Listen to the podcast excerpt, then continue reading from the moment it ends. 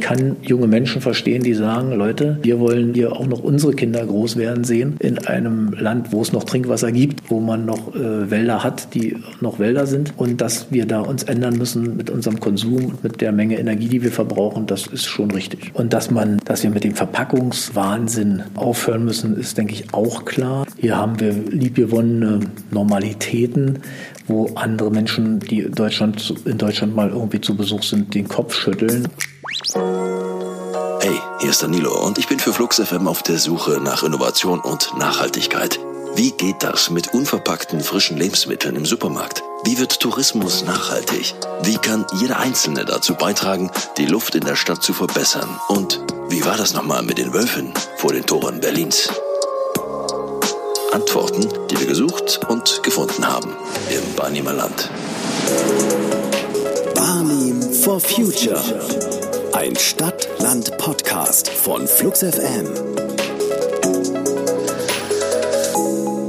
Vor so ziemlich genau einem Jahr starteten wir diese Podcast-Reihe Barnim for Future. Wo steht das Barnimer Land bei Innovation und Nachhaltigkeit? Was wird da an der HNEE, e, der Hochschule für nachhaltige Entwicklung in Eberswald, erforscht? Was davon vielleicht schon im Barnim in der Praxis erprobt? Das haben wir uns mal angesehen. Ein Jahr danach wollen wir das mal abgleichen mit offizieller Seite. Und darum haben wir uns für diese Ausgabe mit ihm hier verabredet. Ja, mein Name ist Daniel Kurt. Ich bin seit nun inzwischen ein bisschen über vier Jahren der Landrat des Landkreises Barnim und bin damit der Chef einer Behörde äh, mit über 900 Mitarbeiterinnen und Mitarbeitern. Und zu unserem Landkreis gehören dann auch noch ganz viele Gesellschaften. Wir sind beteiligt am Krankenhauskonzern, wir haben eine Busgesellschaft, wir haben natürlich eine Rettungsdienstgesellschaft.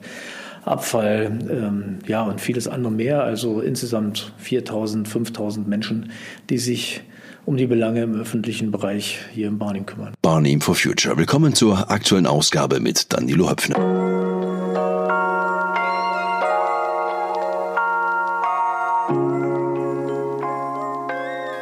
Kurt, auf einer Skala von 1 bis 10, wie innovativ ist der Barnim?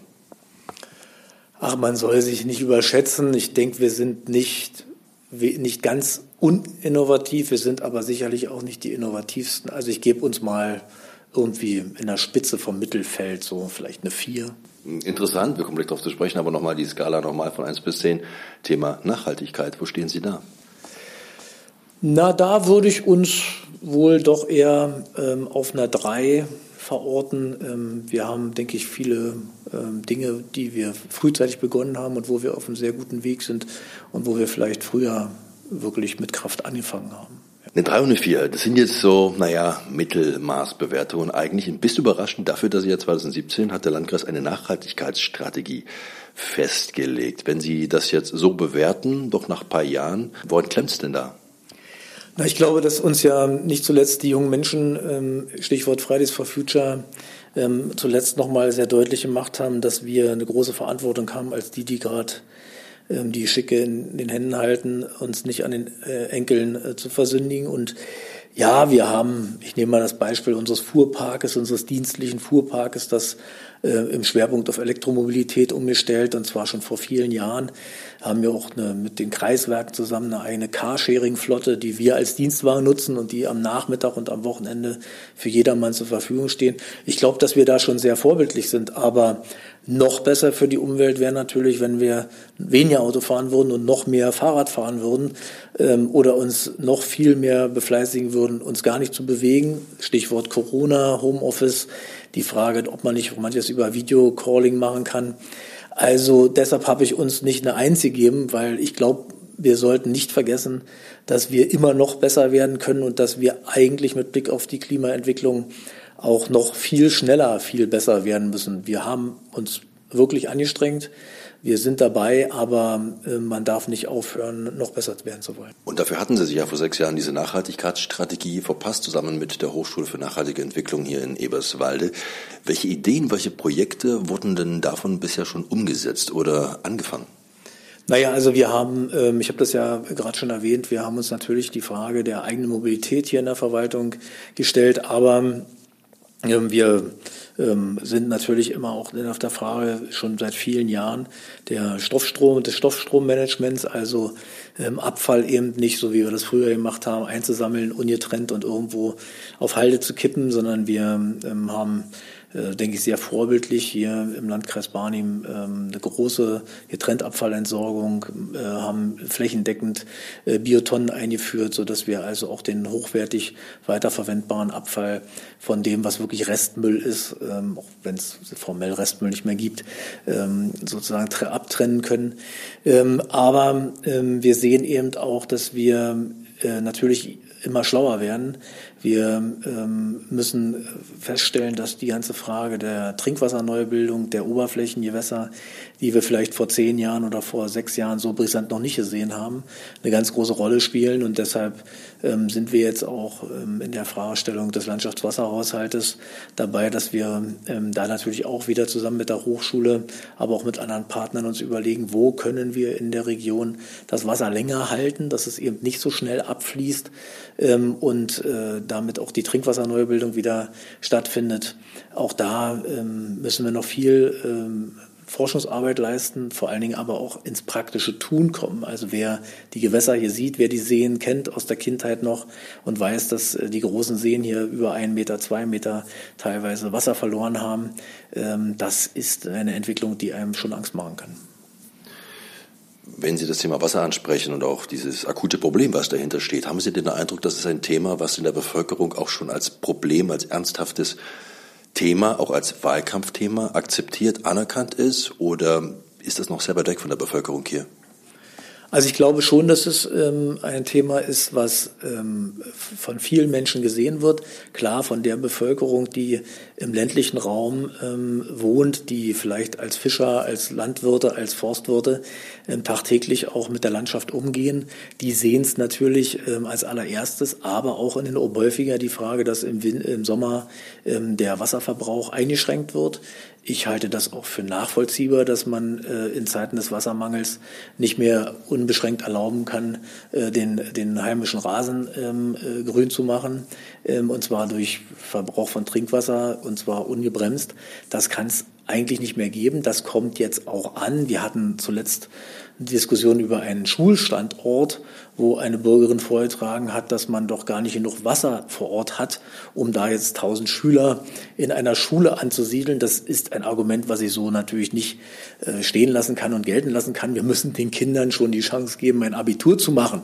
Aber dennoch muss man ja wachsam hinhören, dass Menschen sagen, Achtung, ähm, hier vor Ort kommen unsere Trinkwasserwerke nicht mehr nach mit Trinkwasserproduktion. Und das muss uns alle dazu animieren, zu sparen, klug auch äh, Regenwasser, wenn mal Regen fällt, einzusetzen.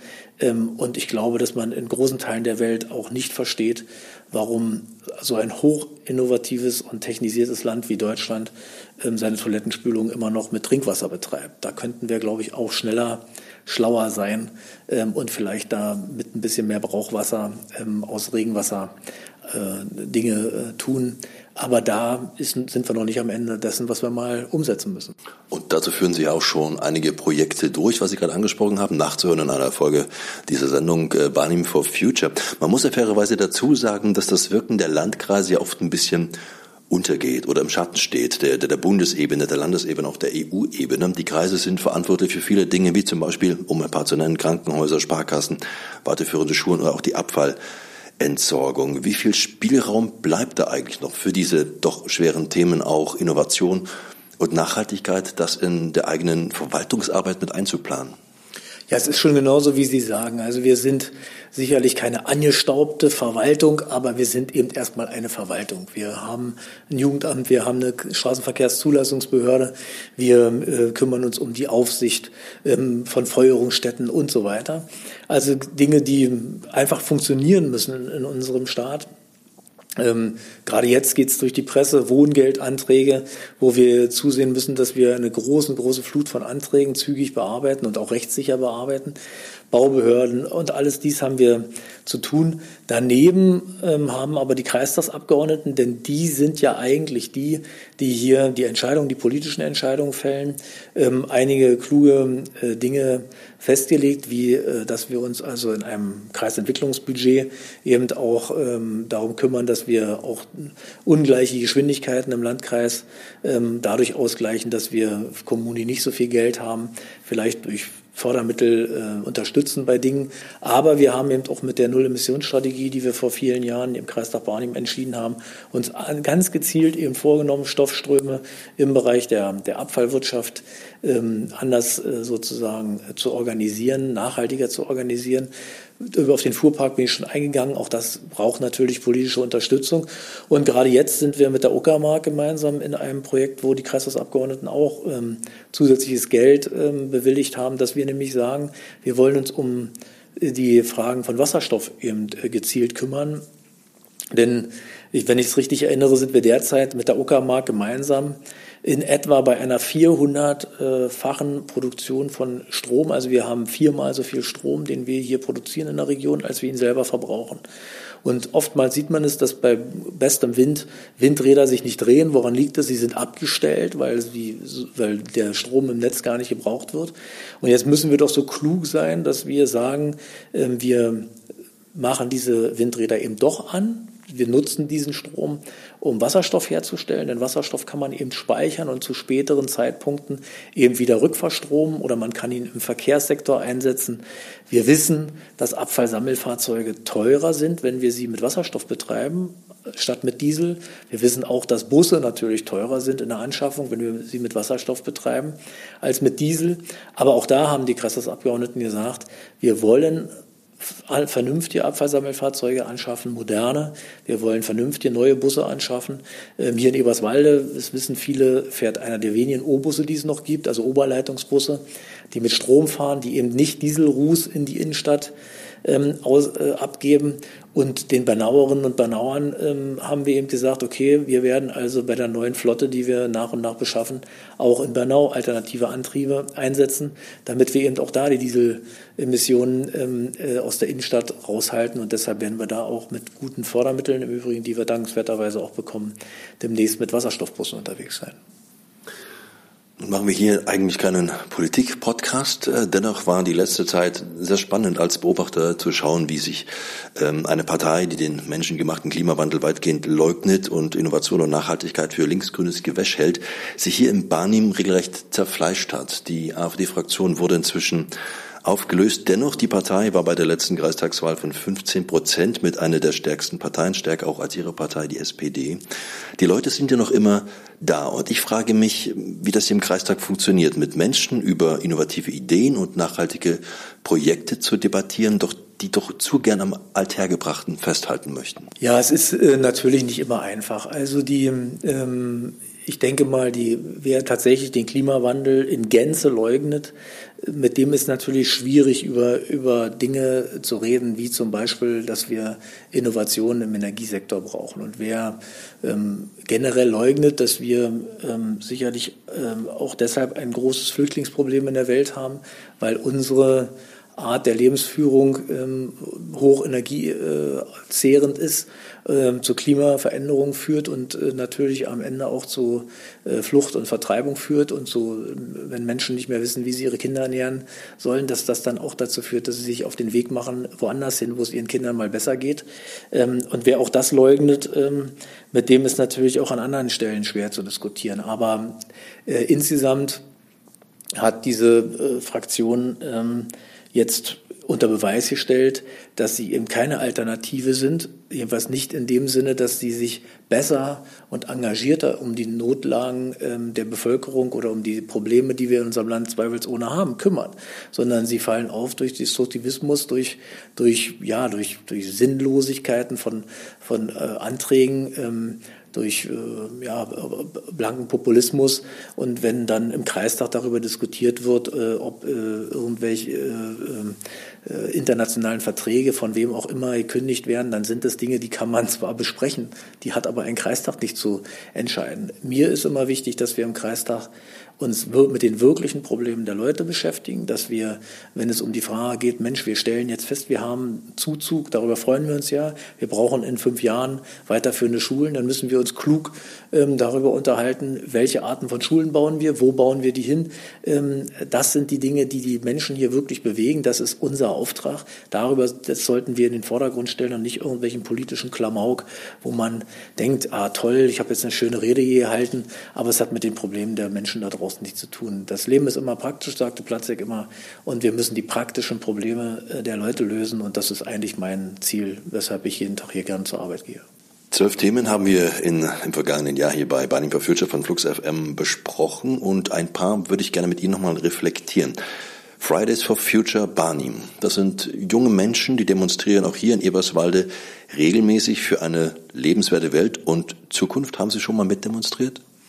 Nein, ich habe nicht äh, mitdemonstriert, aber ich habe meinen Kindern sehr oft gesagt, äh, Friday for Future is every day, weil ähm, natürlich fängt es bei uns selbst an. Ja, ich gebe zu, wenn ich mit dem Anzug hier zur Arbeit komme und muss dann noch nach Potsdam, dann fahre ich auch ungern im Regen äh, mit dem Fahrrad zur Arbeit. Aber im Sommer, wenn das Wetter stabil ist und wenn das eben geht, dann mache ich das sehr oft.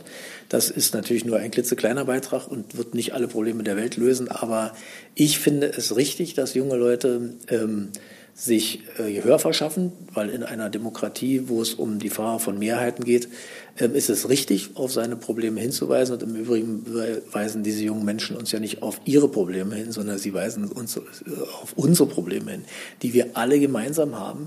Und ähm, ich würde äh, niemandem dazu raten, sich auf äh, Straßen festzukleben. Das will ich auch ganz deutlich sagen, denn ähm, ich bin jemand, der sich viel in seinem Leben mit Katastrophen- und Rettungsdienst beschäftigt hat. Ähm, also wir brauchen Infrastrukturen dafür, dass wir anderen Menschen äh, zur Hilfe kommen können.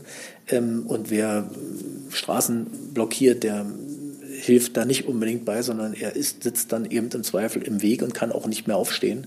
Das haben wir ja in Berlin gesehen. Das ist sicherlich eine ungeeignete Methode, aber ich kann junge Menschen verstehen, die sagen, Leute, wir wollen äh, hier auch noch unsere Kinder groß werden sehen in einem Land, wo es noch Trinkwasser gibt wo man noch äh, Wälder hat, die noch Wälder sind ähm, und dass wir da uns ändern müssen mit unserem Konsum und mit der Menge Energie, die wir verbrauchen, das ist schon richtig.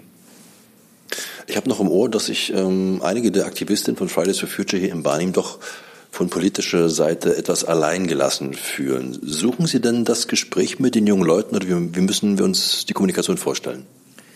Also der Landkreis ähm, ist ja nicht nur für die jungen Leute, sondern auch für die äh, mittleren alten Leute und für die älteren Leute und für die Unternehmer und für die Beamten und für die Selbstständigen und für wir sind als Landkreis für alle ansprechbar. Der Landrat, ich persönlich bin auch für alle ansprechbar. Deshalb mache ich ähm, auch immer jeden Dienstag äh, Bürgersprechstunde und wer einen Termin bei mir haben will, der kriegt den auch. Sicherlich nicht immer gleich sofort. Manchmal muss man auch mal zwei Wochen warten. Ähm, aber ich halte nichts von so Zeitungsbildern, äh, dass man also jetzt da demonstrativ mal hingeht und irgendwie die Hand schüttelt, ohne sich ernsthaft äh, damit zu beschäftigen. Ich glaube, ähm, ich hätte mit Fridays for Future mir viel zu erzählen, weil ähm, äh, muss mich auch da gar nicht verstecken. Ich habe als junger Mensch ganz viel im Arten- und Naturschutz gemacht. Ich habe viel im Moorschutz gemacht. Ähm, man muss mich, glaube ich, nicht überzeugen, aber die Aufgabe eines Landrates ist, an den Stellen, wo er es wirklich unmittelbar mit der kommunalen Politik zusammen nach vorne bringen kann, äh, wirklich Dinge in die richtige Richtung zu schieben, die was mit Nachhaltigkeit zu tun haben und nicht so sehr auf der Straße zu protestieren. Das ist ähm, nicht meine Aufgabe. Meine Aufgabe ist es, an den Stellen gute Entscheidungen nach vorne zu bringen, die, die tatsächlich dann für Nachhaltigkeit wirken. Wir wollen ja nicht nur zurück und in die Zukunft schauen, wir bleiben mal kurz beim Hier und Jetzt. Denn auch aktuell passiert an einigen Stellen Überraschendes. Zum Beispiel arbeitet in Eberswalde der erste klimaneutrale Stützpunkt der Deutschen Post in ganz Brandenburg. Was das ist, wieso und warum, das schauen wir uns an mit Johannes Nedo, Sprecher regionale Kommunikation Nord der Deutschen Post DHL. Herr Nedo, was ist, was macht ein Poststützpunkt? Ja, vom Zustellstützpunkt aus werden die Menschen in der Stadt und den umliegenden Orten versorgt mit Briefen und Paketen jetzt speziell in Eberswalde ist es so, dass äh, dort im Zustellstützpunkt 110 Zustellerinnen und Zusteller äh, arbeiten und von dort halt ihre Touren starten. Was zeichnet denn dabei einen klimaneutralen Stützpunkt aus? Ein klimaneutralen Zustellstützpunkt äh, zeichnet aus, dass er mit umweltschonenden Technologien ausgestattet ist und ähm, der verbraucht dann halt pro Jahr rund 20 Tonnen CO2 weniger als ein herkömmliches Gebäude. Ähm, bei einem Zustellstützpunkt ist es so, dass er über ein nachhaltiges Heizsystem verfügt ähm, und auch eine Photovoltaikanlage, die dann einen Großteil der Energie ähm, erzeugt für den Betrieb. Und ähm, alle Energie, die zusätzlich benötigt wird, die wird dann ausschließlich äh, als Ökostrom aus nachhaltigen Quellen bezogen. Ähm, in Eberswalde ist es auch so, dass es da eine Ladeinfrastruktur für mehr als 40 Elektrofahrzeuge äh, gibt und äh, so wird halt auch die Auslieferung ähm, immer weiter elektrisch dann, also mit den elektrisch betriebenen Zustellfahrzeugen. Die sind dann umweltschonend und leise unterwegs ähm, und das ist dann natürlich auch äh, sehr gut. Und was man zum Gelände in Eberswalde noch sagen kann, ist, dass es vorher eine Brachfläche war äh, und wir als Deutsche Post halt dort ein Drittel der Grundstücksfläche dann auch mit Bäumen, Sträuchern und Wildrasen äh, wieder als Grünfläche angelegt haben. Und warum haben Sie den ausgerechnet in Eberswalde gestartet? Als, es, als der Zustellstützpunkt errichtet wurde, das war im März 22 oder fertiggestellt wurde, ähm, da war das der erste klimaneutrale Zustellstützpunkt in, in Brandenburg. Aber das hatte jetzt nicht einen speziellen äh, Grund für Eberswalde, sondern hat jetzt eher mit der allgemeinen äh, Entwicklung äh, zu tun, wie die Menschen die Post nutzen. Also Sie wissen es ja selbst, äh, Menschen verschicken weniger Briefe, dafür steigt das äh, Paketaufkommen äh, und Päck, mit Päckchen auch und mit Warnsendungen.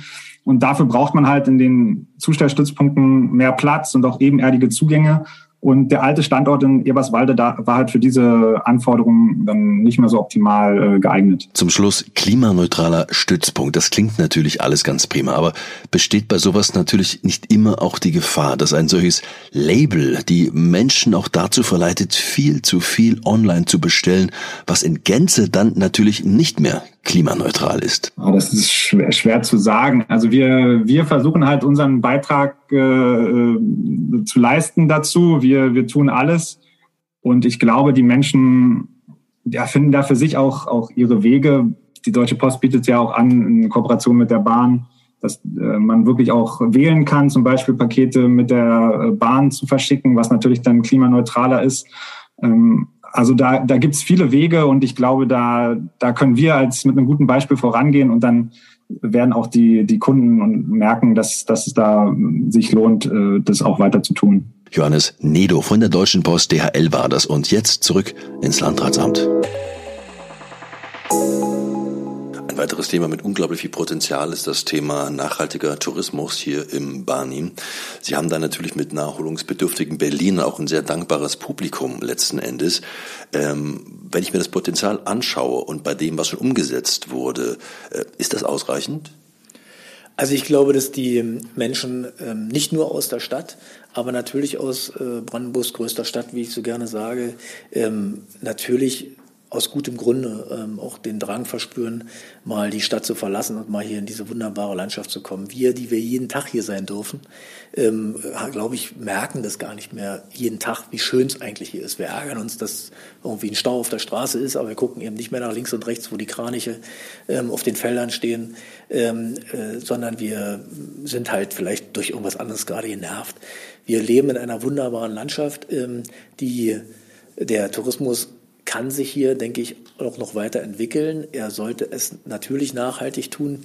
Ähm, insofern sind ja Dinge, die wir hier auch vor Ort versucht haben, wie zum Beispiel den Erhalt der Bahnstrecke von Eberswalde nach Templin, wie die Frage, dass wir uns auch in der Wassersportinitiative Nordostbrandenburg sehr engagieren, indem wir hier zum Beispiel auch den Fino-Kanal als Deutschlands älteste äh, schiffbare äh, Gewässer, äh, sozusagen Kanal, hier darum kümmern, dass er erhalten bleibt, dass die Schleusen saniert werden. Also ich denke, dass wir viel tun, aber ähm, äh, die kleinen regionalen Angebote, die wir vielleicht hier auch in der Kreisverwaltung gar nicht alle sehen und kennen, die aber sicherlich sehr mannigfaltig entstehen, indem jemand sagt, ich mache hier eine kleine Pension auf, ich habe mit, mit natürlich vernünftigem äh, Frühstück aus der Region, die Vermarktung auch von Wildprodukten aus der Region ähm, an die Tagestouristen.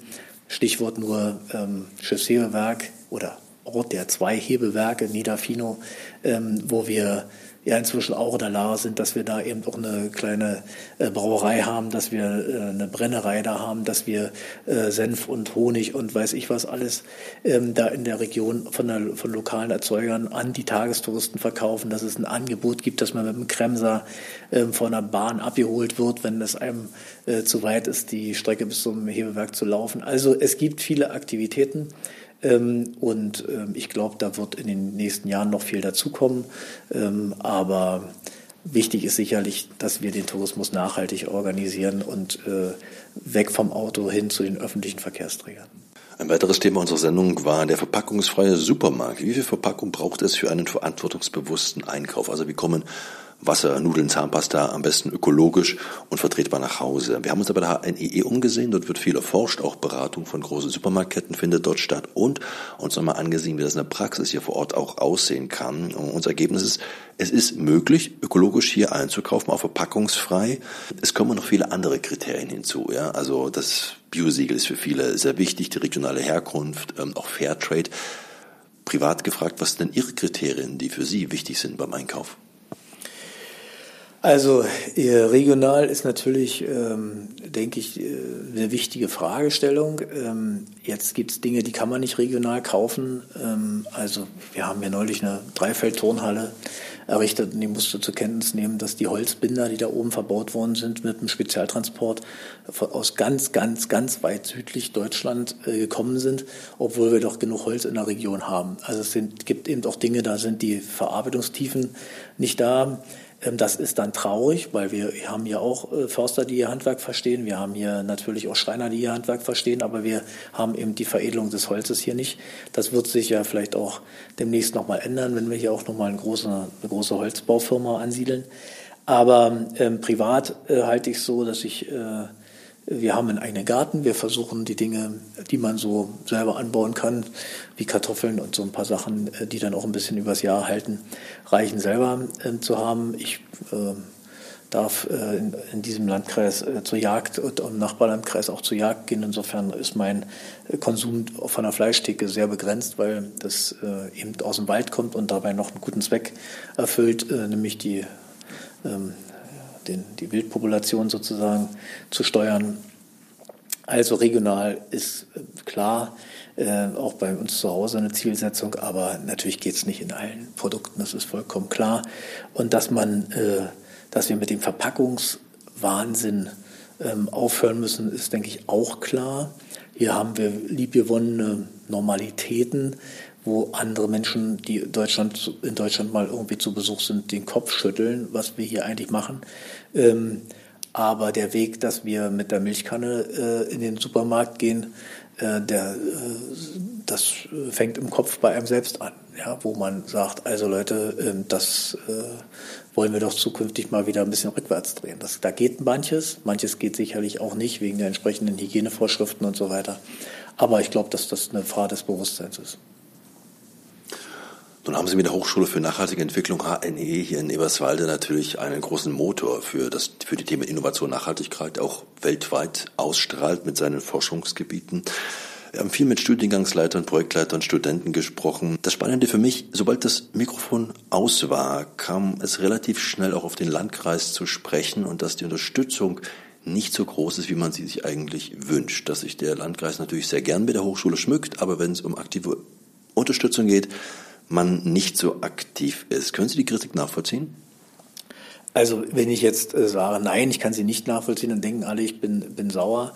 Aber äh, tatsächlich wundert es mich ein bisschen, denn wir haben, ich habe am Montag letzter Woche, glaube ich, den äh, Kollegen Barth, den Chef der Hochschule, getroffen und wir haben uns mal wieder äh, zu einem äh, Gespräch verabredet, das, was wir regelmäßig schon getan haben.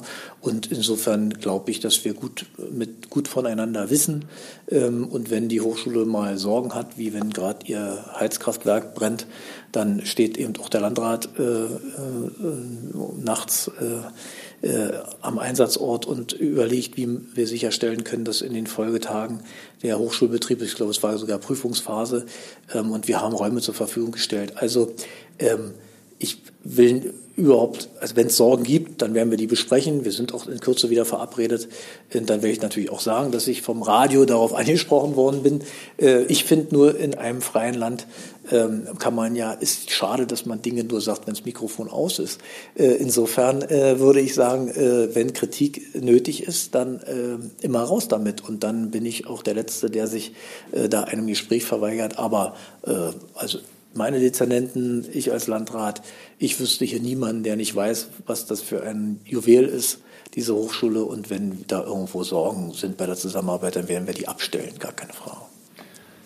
Ja gut, zum Schluss kommen wir mal auf die erste unserer Folgen zurück nach der Pilotfolge Thema Covid. Es gab ein HNE-Projekt, das hieß Logbuch der Veränderungen. Hier haben Menschen aus dem Barnim mit digital beigetragen, an einem Logbuch teilzunehmen, wie sich ihr privates Leben in dieser Zeit im Lockdown verändert hat. Ziel des Projektes war auch festzustellen, neben all den Grausamkeiten, die Covid mit sich brachte oder der Lockdown mit sich brachten, zu schauen, ob es auch positive Effekte hat, die, ähm, die auf das Alltagsleben der Menschen Einfluss nehmen kann. Bis heute sehen wir die Folgen, ernste Folgen, sowohl Krankheiten, Long-Covid als auch die Folgen des Lockdowns in der Wirtschaft. Aber eben auch die positiven Folgen, dass Menschen in Bani beschrieben haben, zum Beispiel den Nachbarn wiederentdeckt zu haben, längere Gespräche mit Leuten gehabt zu haben, die sie eigentlich schon gar nicht mehr so auf dem Schirm hatten. Wie lautet denn Ihr Fazit nach drei Jahren Covid im Barnim? Welchen Schaden hat das hier angerichtet und was bleibt? Also am Anfang von Covid stand eine, wie ich fand, bemerkenswerte Rede der damaligen Bundeskanzlerin, die die Herausforderung als die größte Herausforderung für Deutschland nach dem Zweiten Weltkrieg beschrieben hat. Und ich glaube, dass sie recht hatte. Sicherlich ordnet der Krieg in Europa durch den Angriff äh, Putins auf die Ukraine das jetzt nochmal neu ein, aber mindestens bis dahin war es die größte Herausforderung.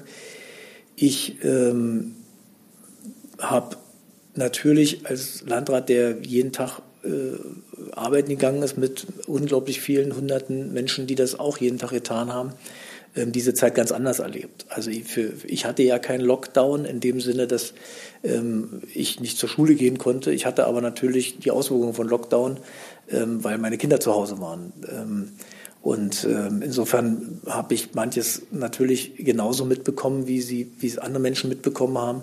Aber natürlich war es für die äh, Kolleginnen und Kollegen auf den äh, Intensivstationen in den Krankenhäusern, für diejenigen, die irgendwie den Busverkehr aufrechterhalten haben, für die Polizistinnen und Polizisten, für uns in der Kernverwaltung. Äh, gab ja auch Bereiche, die wir abschalten konnten, aber es gab eben ganz viele, die wir nicht abschalten konnten. Für uns war es ein unglaublicher Dauerlauf. Ähm, und ich kann für mich sagen, dass ich auch überhaupt bisher keine Ruhe gefunden habe, um mal zu sagen, und jetzt setze ich mich mal zwei Wochen hin und überlege mal, was ich daraus jetzt für mich resümiere und so weiter. Denn wir sind in einer Aneinanderfolge von Ausnahmesituationen inzwischen, so dass ich meinen Kolleginnen und Kollegen hier im Haus gesagt habe, die Bewältigung von Krisen wird zur Standardtätigkeit im öffentlichen Dienst. Wir haben mit der Schweinepest die wir dachten, dass es eine totale Katastrophe ist, die wir, dann kam Corona obendrauf, dann ähm, hatten wir noch äh, jetzt die zunehmende Flüchtlingsherausforderung äh, seit Februar letzten Jahres. Also wir haben eine Gleichzeitigkeit von Ausnahmesituationen und das führt im Übrigen dazu, dass viele Leute das auch körperlich spüren, dass wir gar nicht mehr zum Verschnaufen kommen. Dass wir eben nicht sagen können, jetzt haben wir mal hier einen Strich drunter gemacht, diese Krise ist jetzt vorbei, sondern wir arbeiten eben auf und äh, wir müssen natürlich auch Fördermittel abrechnen. Wir müssen irgendwelche Impfzentren, über die schon gar keiner mehr redet, die sind aber natürlich noch lange nicht abgerechnet, beziehungsweise die Verwendungsnachweise noch nicht geprüft. Wir sind ja in Deutschland auch Verwaltungsweltmeister. Ähm, und all das äh, die Frage der Neuausrichtung von Gesundheitsämtern. Also ist ja nicht so, dass wir jetzt im Gesundheitsamt der Kreisverwaltung sagen, so, jetzt können wir mal ausspannen, sondern wir haben natürlich auch gelernt, dass wir in der Digitalisierung rückständig sind äh, ohne Ende. Also sind wir natürlich jetzt dabei, die Gesundheitsämter zu digitalisieren. Aber eigentlich bräuchten die Kollegen ja vielleicht auch einfach mal zwei, drei Monate, wo jetzt nicht schon wieder das nächste Sonderprojekt da ist. Also insofern, ähm, wenn Sie mich fragen, ähm, es war eine, also für mich selbst persönlich, es war eine unglaublich anstrengende Zeit.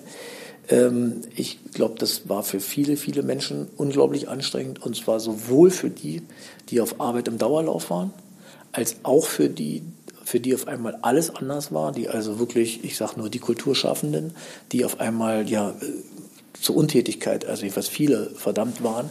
Ich sag mal Theater, äh, Regie, äh, Beleuchtung, ja, die also wirklich, von denen wir auch viele im Barnim haben. Und, und, und viele, viele andere Personengruppen. Ich tue jedem Unrecht, den ich jetzt nicht, dessen Berufsgruppe ich jetzt nicht erwähne, aber man kann ja jetzt nicht alle erwähnen. Also es war ähm, eine große Herausforderung. Allerdings muss man auch sagen, wenn wir mal überlegen, wie viel Kraft dieses Land hat, wenn wir also natürlich die Wirtschaftskraft erstmal, aber auch wenn wir uns darauf besinnen, dass wir also an den Nachbarn denken, dass wir uns auch mal kümmern, wenn man weiß, der kann gerade nicht raus, weil Corona, dass man eben auch den Nachbarn mal den Einkauf mitbringen kann. Das hat ja in unglaublich vielen tausenden Fällen hat das funktioniert. Und das ist ja auch ein Zeichen, dass dieses Land zusammenhält. Und ich glaube, das ist auch äh, eine Lehre, die man auch mal an sich ranlassen muss, denn wir wir machen uns viele Sorgen in der Welt und wir schimpfen auch über manches, was dringend besser werden müsste. Aber man muss sich, glaube ich, auch ab und zu mal die Energie nehmen oder die Zeit nehmen, auch mal festzustellen, was eigentlich bei allem, was noch besser werden muss, auch gut ist in diesem Land. Und da gibt es ganz, ganz viel, um was uns viele andere beneiden, weil es in diesem Land eben eigentlich wirklich sehr toll ist.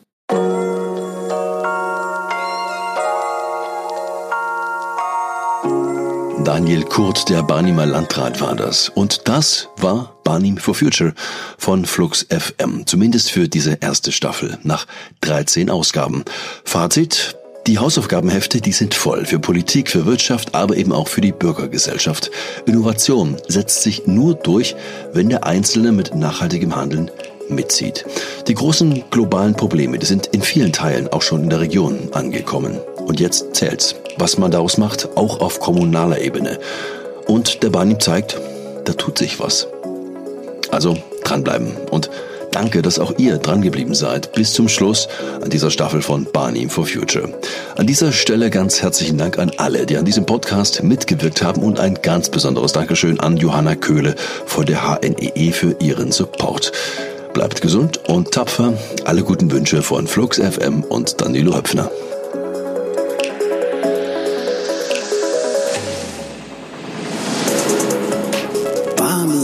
For Future. Ein Stadt-Land-Podcast von Flux FM.